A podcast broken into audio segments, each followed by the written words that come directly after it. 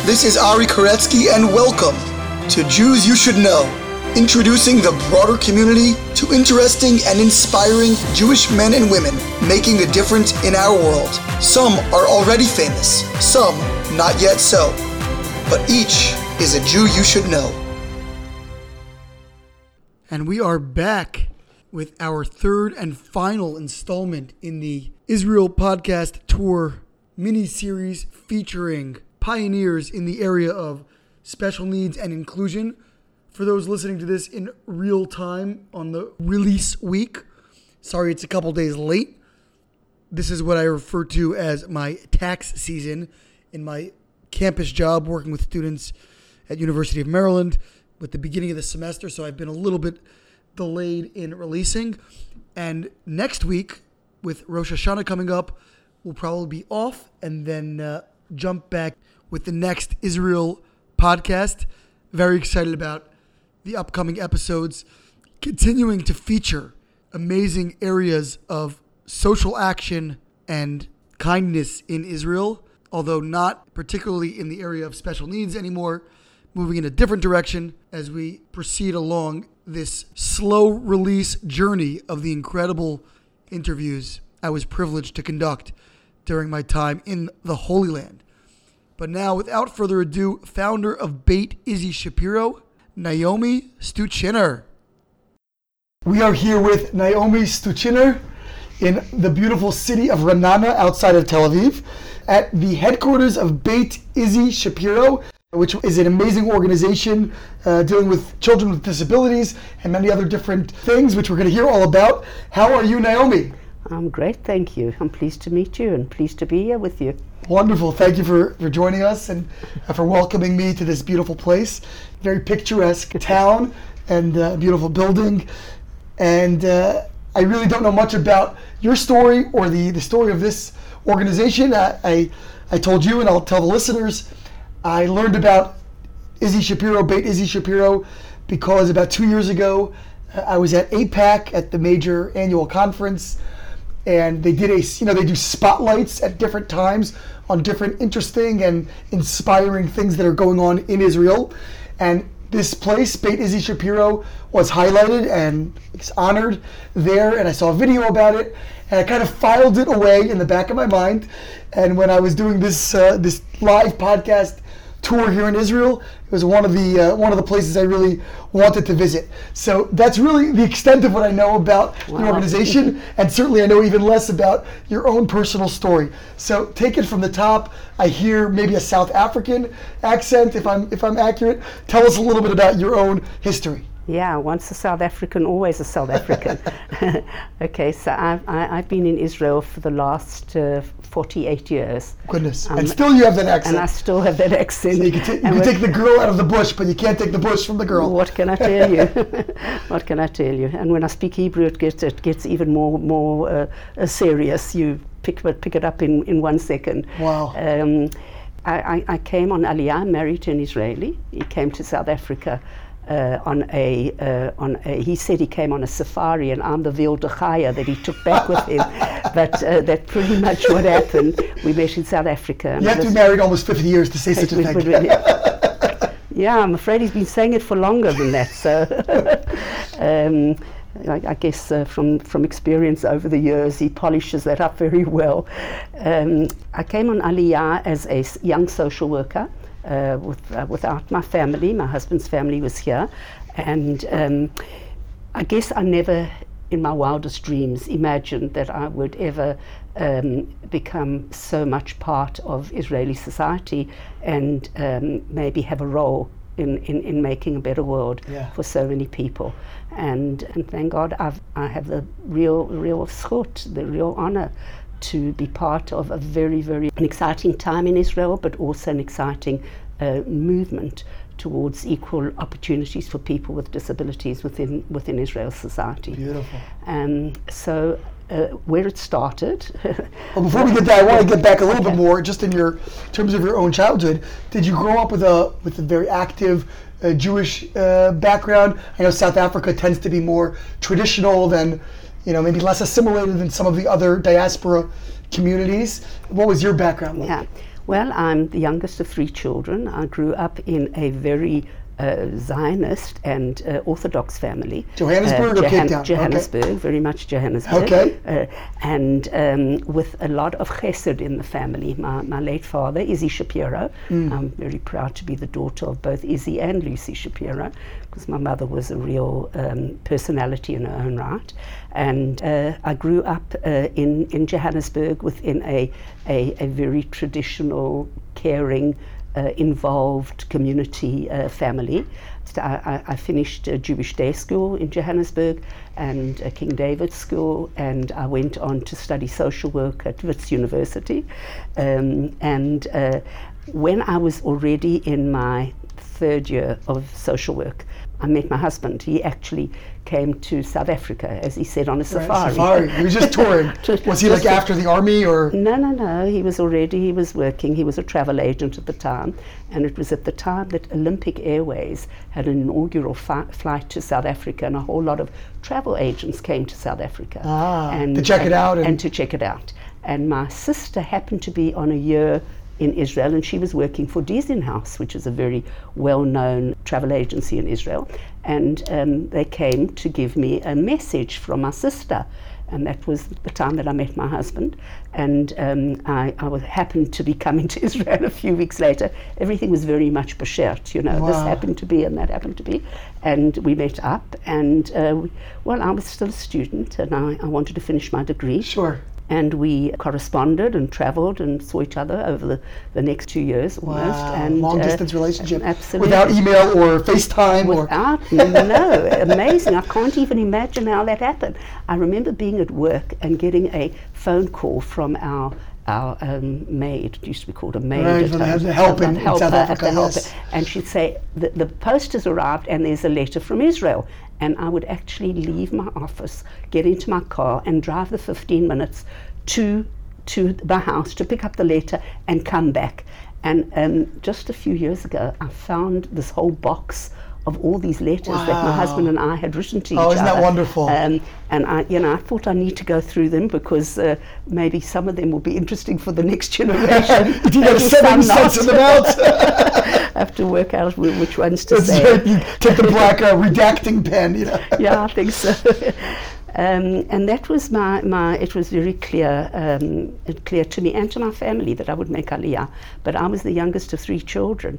And even though my family was seeing that they would eventually make Aliyah, yeah. um, I kind of made it a point and said, okay, I'm on my way. Took the lead. Got, mar- got married and came to live in Israel. And um, five years later, my brother came a year after that, my sister oh. came, and a year after that, my parents came. That's wonderful. And thank God we had this beautiful aliyah of all our family.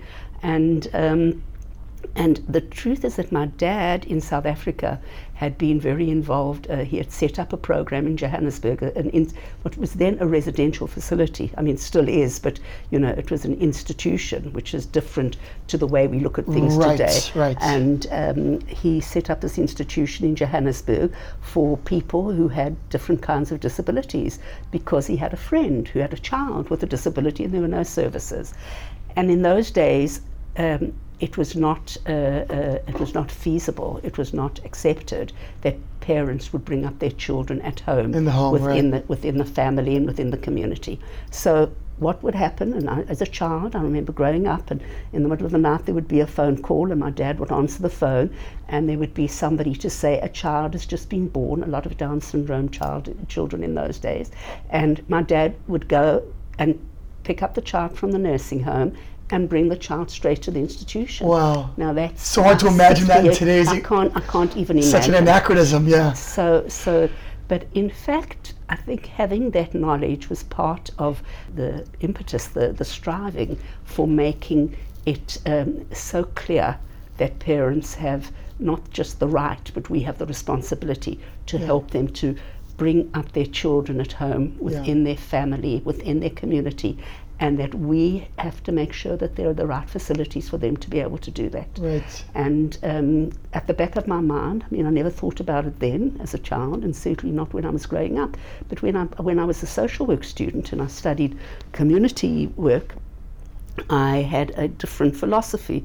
and I was kind of, I think I was rather outspoken. You were rocking the boat I was already rocking the boat in, in, in South Africa. So when I came on Aliyah, and I was a young social worker, Sure. um, I started working actually in Shchunat Hatikva, and that was at the time of the Black Panthers, the Black Panther movement, which was really also simultaneous to the, the, the, the development of Shas, you know, and uh, Shas being the Sephardic Sephardic- religious party. That's yeah. right. And that was when um, people, uh, you know, in underprivileged, in the lower socioeconomic uh, neighborhood of, of Tel Aviv, were standing up for their rights. Yeah. That was the time when the late Ofra Haza was the first time on the stage at the age of 14. She became a very, very famous, wonderful singer. And she was from one of these And she was from disadvantaged- Shchunat Hatikva, and that was the beginning, and I was part of that process when she was, you know, she was Wow. launching, uh, she was being launched. And Shkodat was kind of like a slum it was a slum area. in the, in the air, around in- Tel in Aviv. South yeah, Tel Aviv? South Tel Aviv. Yeah. Um, and that's where I started my professional career in Israel. So nothing to do with special needs, Absolutely. really dealing with a more, No. just a disadvantaged economically. Absolutely, but Population. it did have something. It's funny how everything is connected, because at that time, Ora Namir, who was um, became a member of Knesset, she was the secretary of Na'amat, which was the Histadrut women's organization, and um, she uh, we started off the first um, uh, summer camp for working mothers. And Ora Namir later became the head of, she became the Minister of Welfare, I think so, but she became, I think she was the Minister of Welfare, but she was also responsible later for what became another um, turning point for Beit Issie Shapiro. Um, when we started working on developing community services, when there was a long list of um, she was the director general of the Ministry of Welfare. She wasn't the, the minister at the time, and uh, then there was a long list of kids on a waiting list for out-of-home placements for institutions with disabilities because that's what parents were told. Yeah. You have a child, quickly register your child for an institution. Why do you think that was? Was it a function of embarrassment, or was it that they just weren't equipped to deal with the child? I think that it was a combination of many things. Firstly, um, there was a lot of shame of having a child with a disability. Why? I mean, just from today's context, it's so hard to understand. Was it that the parent had done something wrong? I mean, why would anybody think? Why would there be any reason for shame? Well, firstly, shame is a very interesting, you know, uh, uh, issue. Shame comes from um, from attitudes in the community towards certain populations or certain issues. Uh, shame comes from an inner thing that I haven't succeeded. I'm, I'm not good enough. I brought into the world a child who is not perfect. There's a little bit of a Jewish uh, Jewish guilt philosophy, there. Jewish guilt. You know, um, we want our children to be achievers. Right. And um, when you have a child, or when you had a child today, I really believe um, that there's been a major change. But when, when you have a child who is less than what your dream is, every parent wants their child to be healthy, and- and Successful, scholarly, and, and whatever. cetera, right. So when a child with a disability is born, then there is a, a sense uh, of shame, along maybe even a process of mourning. You're mourning the loss of the healthy child.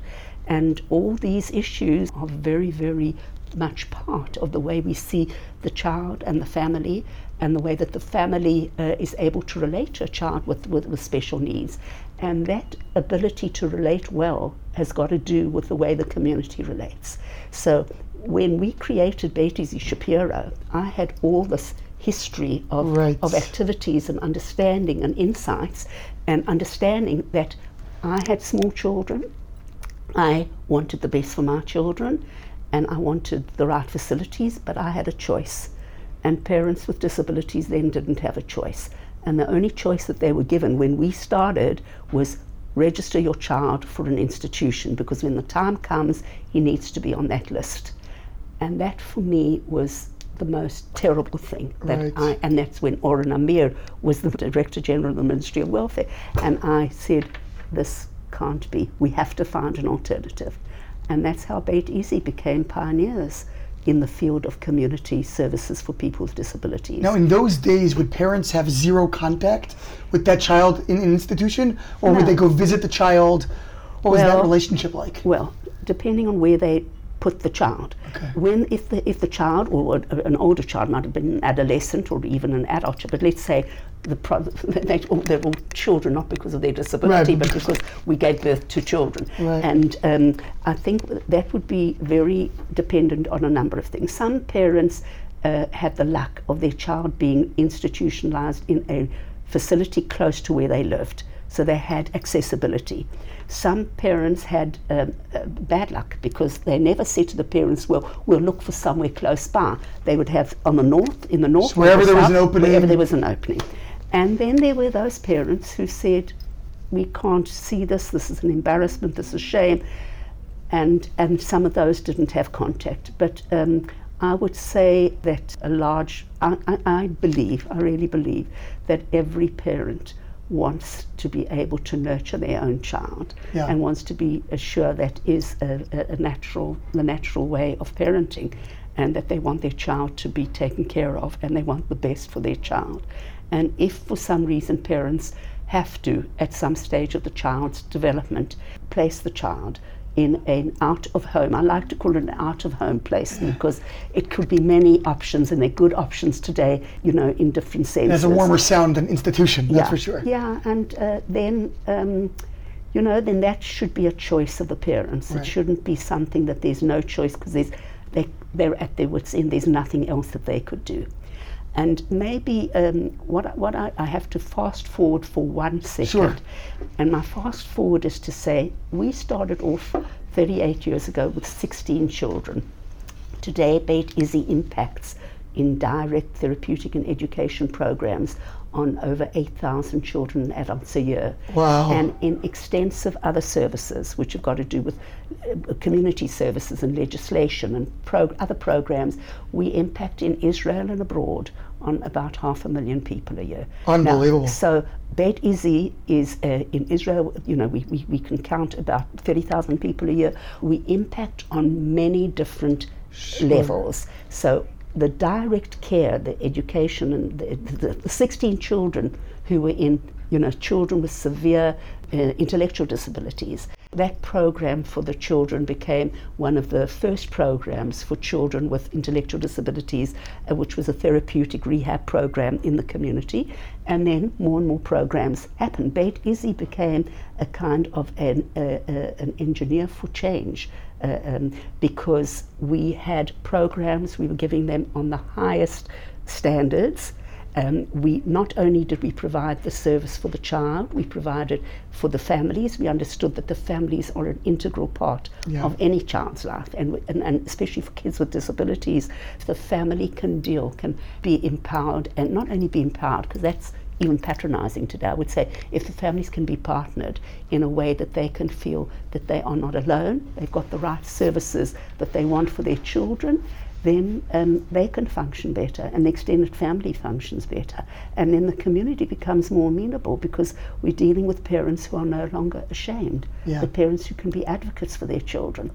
And we at Beit Issie, over the years, we developed services, direct services for the child, for the family, the extended family, groups of brothers and sisters, for grandparents. Grandparents have a tough time when, a, when their, Yeah, their child their dreams their- of uh, yeah. continuing the generations in a particular way, and then that that also, but also the sadness. You have a double sadness, one for your own children and one for your grandchildren. Mm. Ah, so, aha. so it's it's compounded when you're a grandparent. You know, we want we we care about our grandchildren in a different way to the way we care about our children because we want to be so protective of the next generation. You know, and um, so we have those services. Then we decided that in order to be able to provide good services, we need to have good staff and not everybody wanted to get into the field of uh, uh, intellectual disabilities when we started. So we started working with the, ac- uh, the academia, the, the universities, to train professionals in the field of, uh, at, the, at the time it was in the field of intellectual disabilities.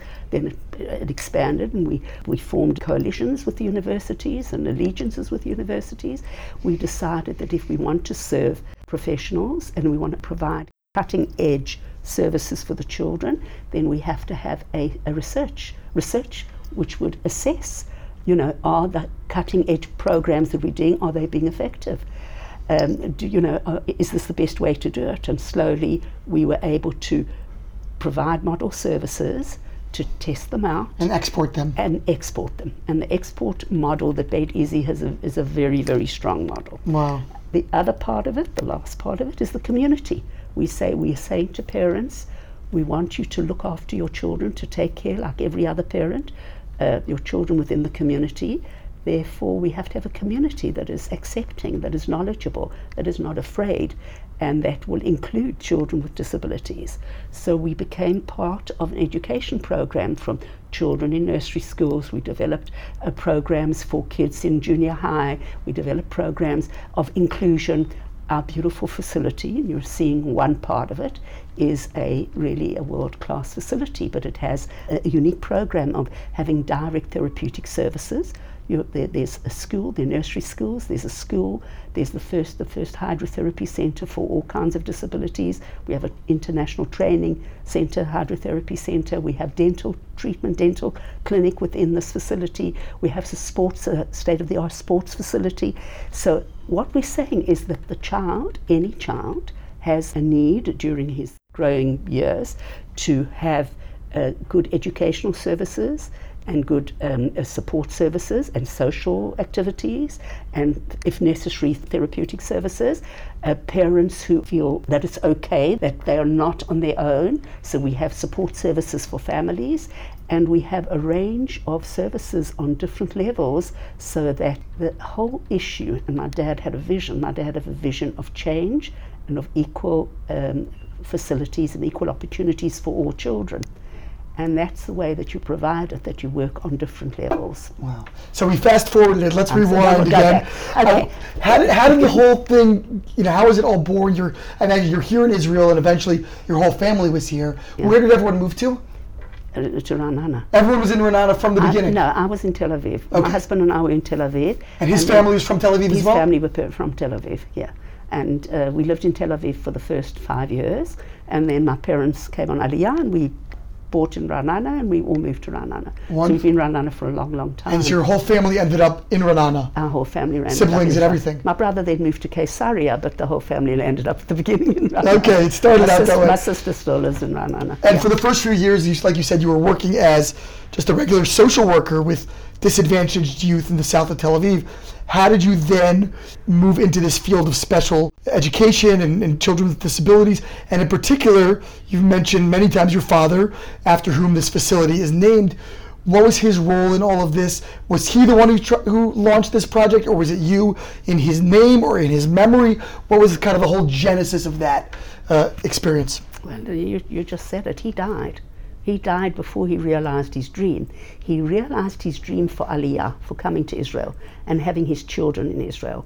And he relished every moment. Mm. He loved, loved, loved being in Israel. He forgave things that nobody else would forgive. He used to walk around proud to be living in Ra'anana, and, and he was wonderful. He just loved it. And then my mom and my dad went on a trip overseas, and they were going to already had an idea about setting up a program in Israel. And had he done this professionally no, no, back in South he, Africa? he was a volunteer. What was, so what was his profession? What was his work? By profession, he was a lawyer, okay. but he was in business. He, he left the law, he, he, he stopped practicing law and he went into business. And after I made Aliyah, and my brother and my sister, they made my parents made Aliyah. Sold his business? He sold, he, he had partners, he sold out his part and he came on Aliyah. And what was he, was he retired when he, he got he here? He was retired. Retired? He, was, he, he came on Aliyah at the age of 62. Ah. He went on a trip at the age of 65 to, the, to America. He was in New York for two weeks and got onto a plane and in, on the plane from New York to LA, he had a heart attack and he died. Aye, aye. And he was 65 years old. He was aye. in the prime of his life. He was so so uh, uh, excited about being able to do something. He started to plan a, a facility in Israel. But the facility that he planned was really a similar facility to what he had done in, in South More Africa. More of an institution. He wanted to help families who wanted to make aliyah with children with disabilities ah. to be able to have a place to come to in Israel. And was there any institutions at that time there in Israel? Israel was full of residential facilities. That's the whole the, the, the whole philosophy in Israel right. was out of home placement. But it sounds like he was also planning one like he, that. He had he wanted to help uh, to, to, to make you know to help families make aliyah. I, he and I didn't agree on this, right. you know, but this was uh, this was his dream. And when he passed away, and we, the family, got together. I remember we all went for a weekend before Yamit was given away, and we sat together as a family and we said, What do we do in his memory? Now, the truth is that before, um, before that, we, when we were sitting Shiva, my cousins, the Trumps from Florida, they um, came to my, my, my, father's late sister, my late father's late sister was Celia Trump, and they came to the, to the Shiva, and uh, said, your dad wanted to do a, have a facility in Israel. Let's talk about it. And uh, I, you know, this was this whole thing was such a terrible shock. Like, so sudden, yes. He, uh, you weren't ready was, for that. He was here ten minutes ago, and now he's no longer. We're going to talk about how do we um, memorialize him. Memorialize him, and it, it, was it was very hard. But I was already working in in the field in Israel. I get rather excited about all this, but I missed a, a beat. After Shchunat Hatikva, I had the third and fourth, I have twin boys of my children. Uh. And I left Tel Aviv University and I set up uh, the first community mental health program with the late Professor Sam Davidson of Shalvata Hospital. And I was, I was already creating new services in Israel. And the first of many community mental health started in Ra'anana and I was the person who worked together with Professor Davidson. So when my dad died, I was in that job. I worked for Kupat Cholim, and I, and I worked for, for, for Shalvata Hospital, mental, uh, mental health institution. And I, and I left Kupat Cholim, and when the family decided that that's what we wanted to do, after the first, the shloshim of my father, the first month, we went to visit my original connections at the Ministry of Welfare and said, what are the needs? Because I'm a social worker, you have to ask, what are the needs? You create services because there are needs to create them. And they said that there were a group of kids with severe intellectual disabilities with also severe behavioral problems. And those children needed to, they, we needed a program. So it was our first year. We decided. And they weren't okay, being institutionalized, they, those they, children? They wanted to prevent institutionalization. The government understood then that there had to be an alternative to it. There was already a sense and awareness that okay. something needed to change. Absolutely. But the issue about what was the way to do it was the question. The program that they suggested was a, pre- a program of behavioral modification. Mm. Now, I'm a social worker. I don't believe in behavioral modification as the way to, you know, to, to, to, to help a child with disabilities, but I only discovered that a year later, after we'd done it for a after year. Trying. and, and we said, okay, you know, the year was up, and, you know, and, and, and we understood uh, that uh, this was not working and that we were missing the most important component. We were focusing on the child's behavior instead of the child within the family and within the community. And that was the turning point we started from the beginning and we started developing this therapeutic program for the child and for the family and um, started and then Dealing with the systems. With the, with, the, with the systems and with processes where we understood that the child cannot be he, he's not in a vacuum. This is where we don't want to make the first alternative for a family out of home placement. We want the first alternatively how do we support the family's natural desire to be able to give the child everything he needs while he's at home and, and within the family realm. And that's what we did, and that's how we created. And by creating that first program, we created a new way of looking at kids with severe problems within the community. And we knew that it wasn't just the child, it was the family. And we needed we knew that we had to provide, as I said, we had to provide the whole range of services mm-hmm. for the, the, the, focus on the child and the focus on the community and changing attitudes and training yeah. as a whole uh, a whole structure and that's how the, the, that's how the change started in Israel and Beit Issie was um, very very instrumental in leading that change and those were the, the early days um, Alongside with that, as a non-profit, we had to find funds. Right? How did you? Well, you had. It sounds like this yeah. cousin of yours was very instrumental. I mean, I saw their name on the building. I think we're in the Trump wing, maybe yes, right now. So. Nothing to do with the current president no, of the United States. These these are the real Trumps. Yes. nothing to do nothing to do with the, the these for are better Trumps are the yeah. most uh, wonderful, most uh, philanthropic, philanthropic Zionist, wonderful, wonderful family uh, who I'm lucky to have as my family. Yes. And they accompanied us and have accompanied us on this journey right from the very beginning. Wow. And they really helped us to set up the funding infrastructure. At the beginning, it cost $1,000 a month. For 16 children, it cost $16,000 a month. And we had some support from uh, a foundation um, that the government uh, helped us with. Uh, and then the rest we had to start fundraising. And did the So- Trump family give most of that money? and the Trump ha- family gave 50% of the money, and we had to find matching.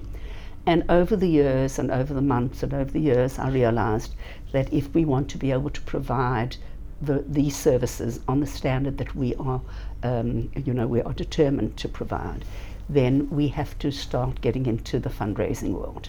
And I must admit, um, the only thing that I knew about fundraising was what I, I, I had a vision of my dad. I remember it was the six, the Six Day War, and they asked my dad to help to fund, raise money for Israel. And we always used to see my dad talking and people putting their hands in both pockets. The one pocket was to take out their tissue, their handkerchief. The other pocket was to take out their checkbook. And that's how I knew Wow. how that combination, because my dad died before I could ask him. Dad, what do we do? He would have known. He's been, you know, he's been. He was the vision. He was the he was the inspiration. But he he was a real expert. He used to he you know raised the money for his institution in South Africa, and um, I didn't know how to do this. But I thought I, I- I reckoned okay. Um, what and I've learned over the years. I became a fundraiser. I kind of under once I thought I was a social worker, and then I Yeah, that's became what a happens to any- director, and that's then what I happens to anyone who wants to do great You know, things. what, what do you what do you do? You have to raise the money. That's right. So. I thought, well, I have to remember that this money isn't for me. That's the first thing. There are a couple of lessons I learned. I learned from my late dad that if you believe enough in something, then you can achieve it.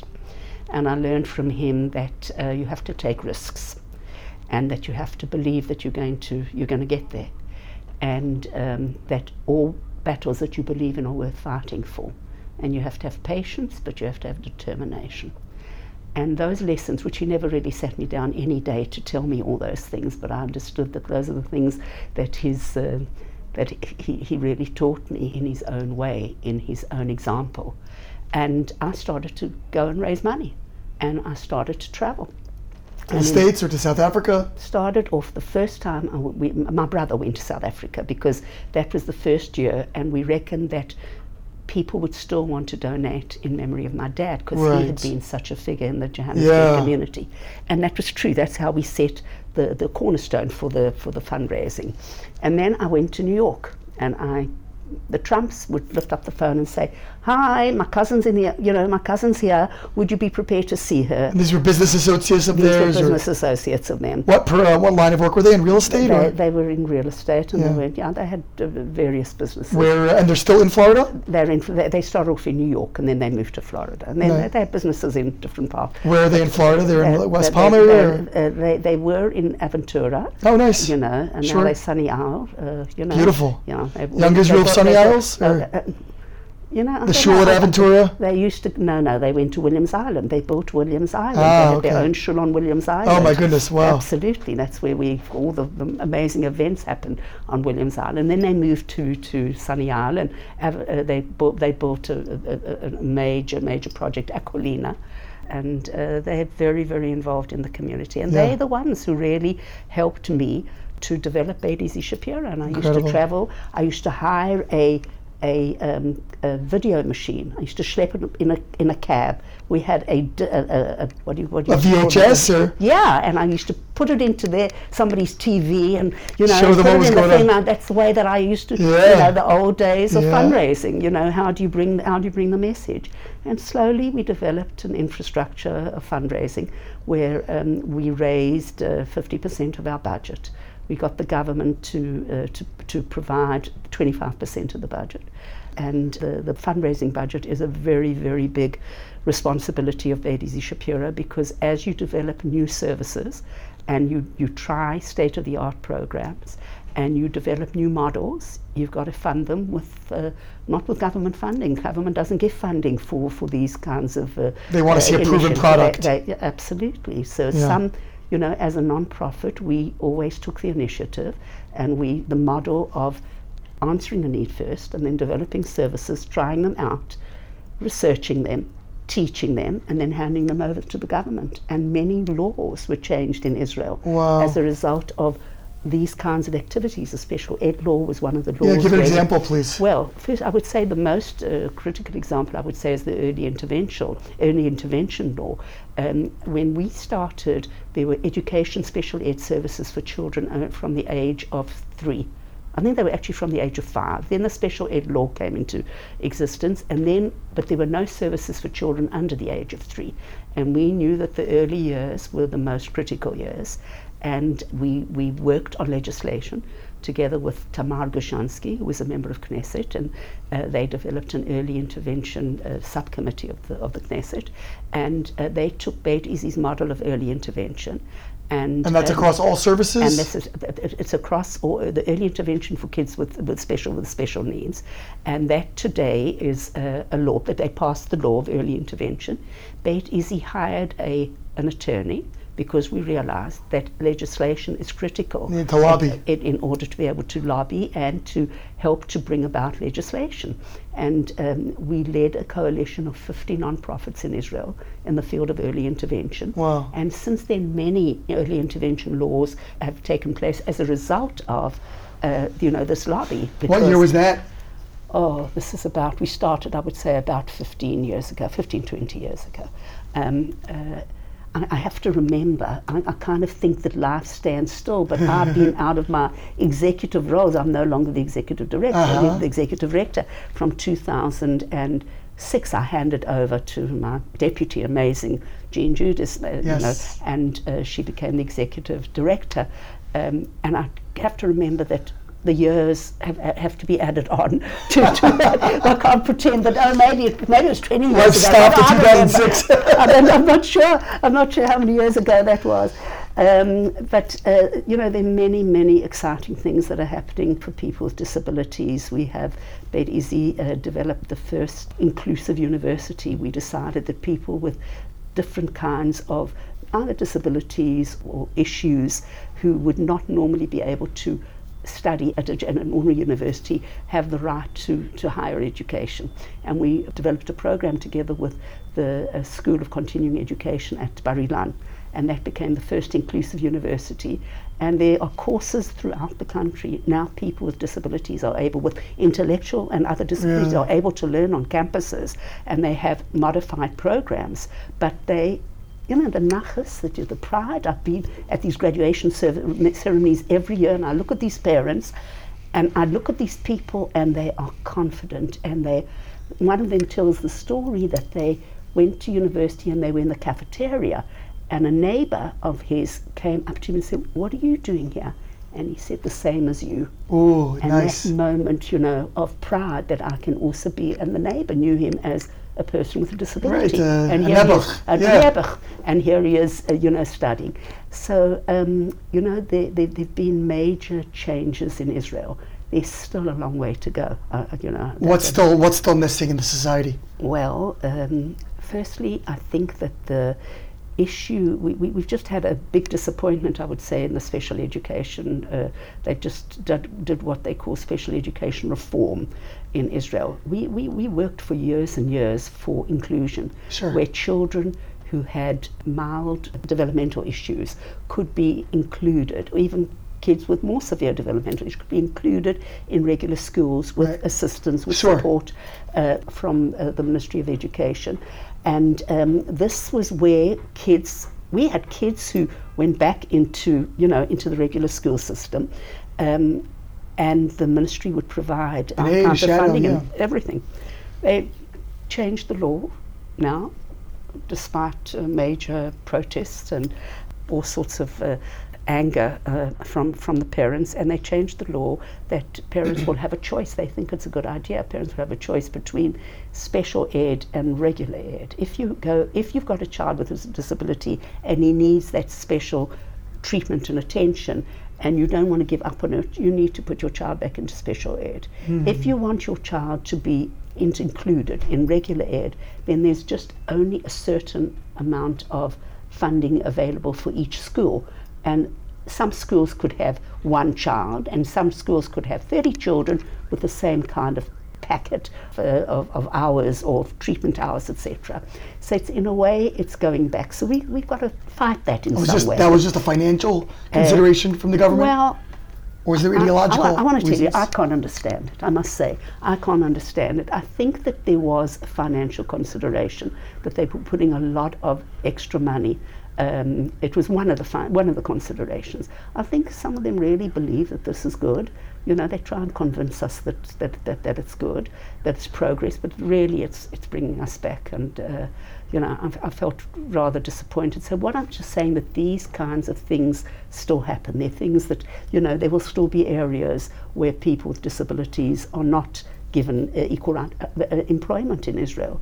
There, there, there- there's not uh, equal opportunities for employment. People, there's not a minimum wage for people with disabilities. So we've still got a long way to go. You know, I think there's more awareness.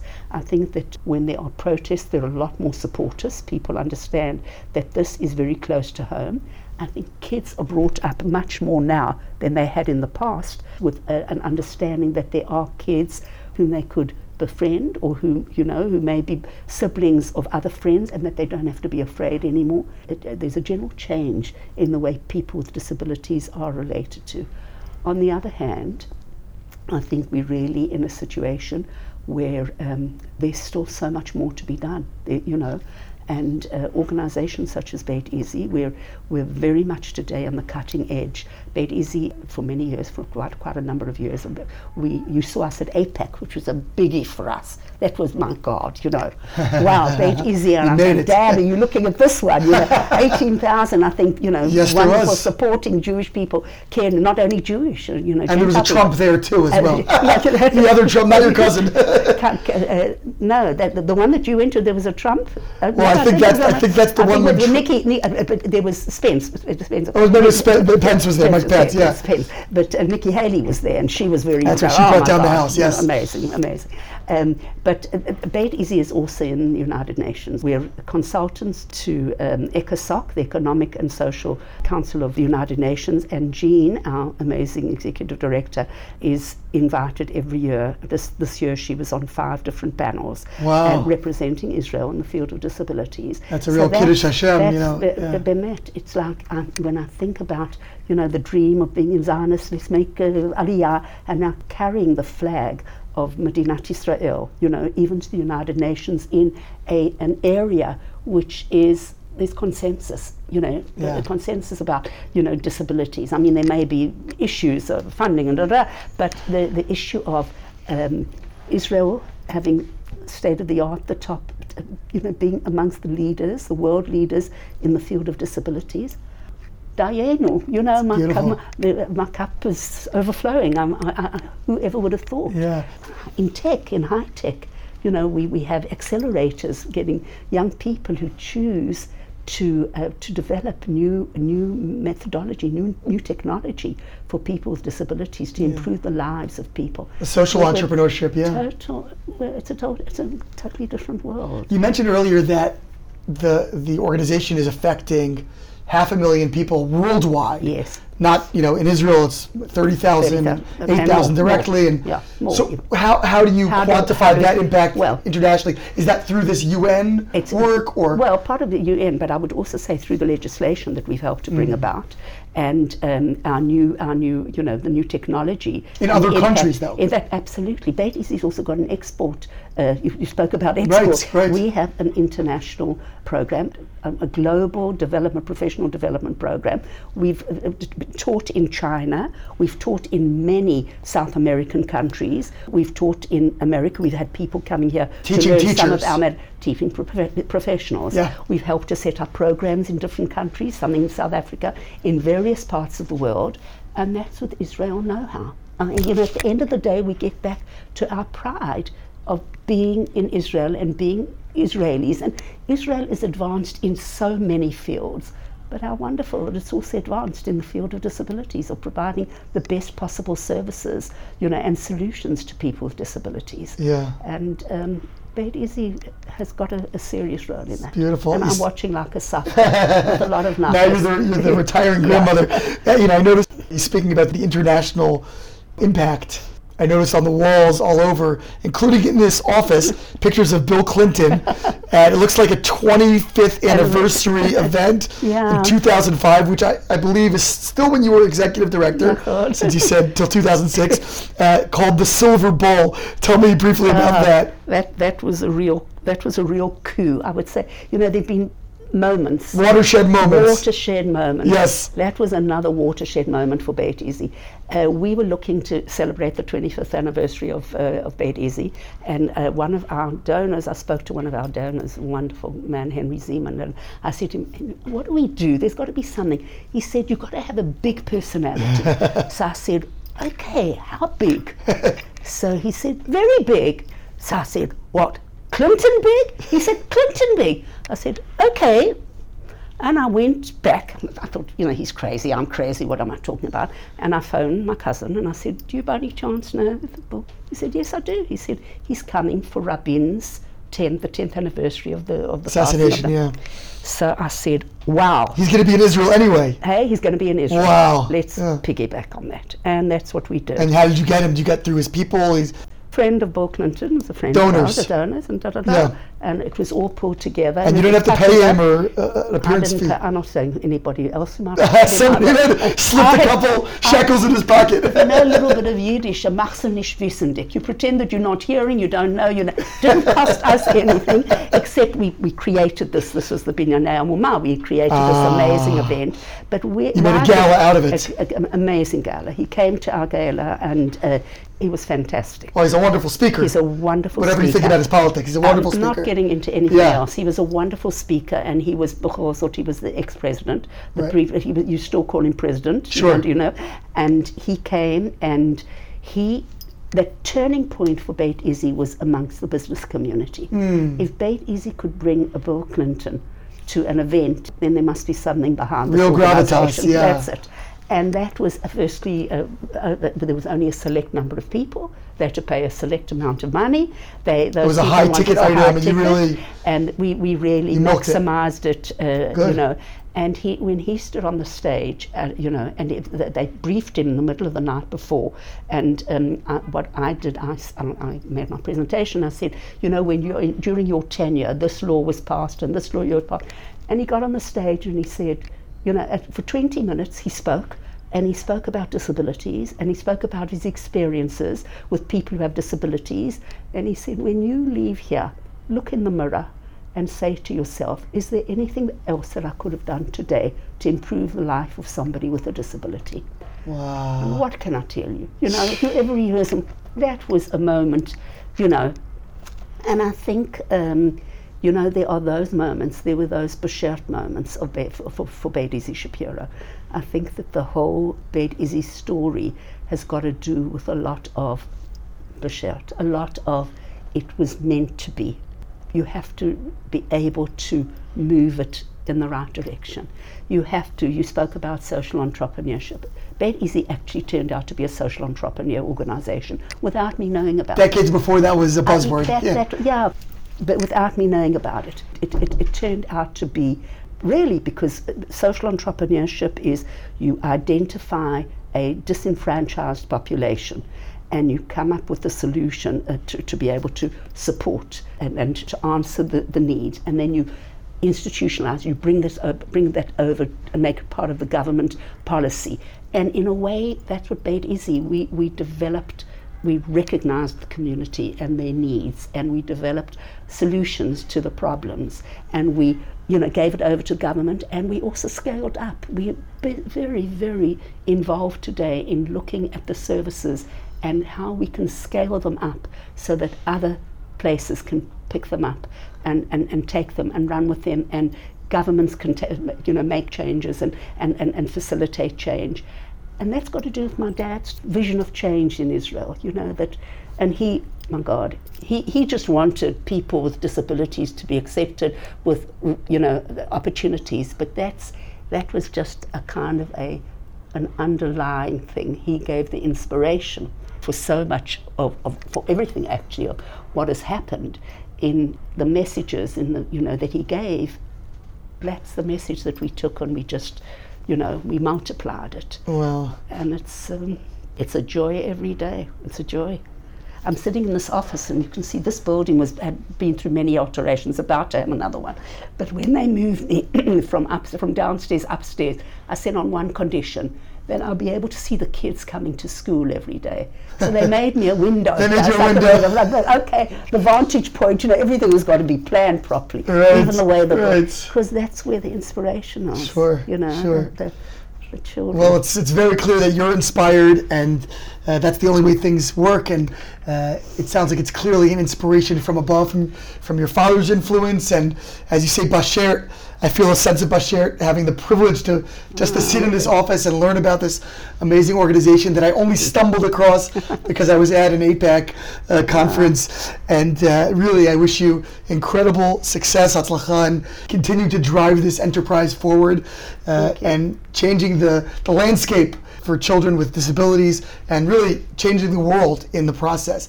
So, Naomi Stuchiner, thank you so, so much for joining us. Thank you very much. Thank you for giving me the opportunity. This has been Ari Koretzky on Jews You Should Know. Please visit us at JewsYouShouldKnow.com and subscribe at iTunes, Stitcher, or wherever you consume podcasts. Find us on social media at Jews You Should Know. If you'd like to become a supporter of this podcast, we would greatly appreciate that, and you can do so by visiting patreon.com. That's P-A-T-R-E-O-N dot com slash Jews You Should Know. Finally, if you have enjoyed this podcast, please leave us a review so that we can continue to grow and introduce many more people to Jews you should know.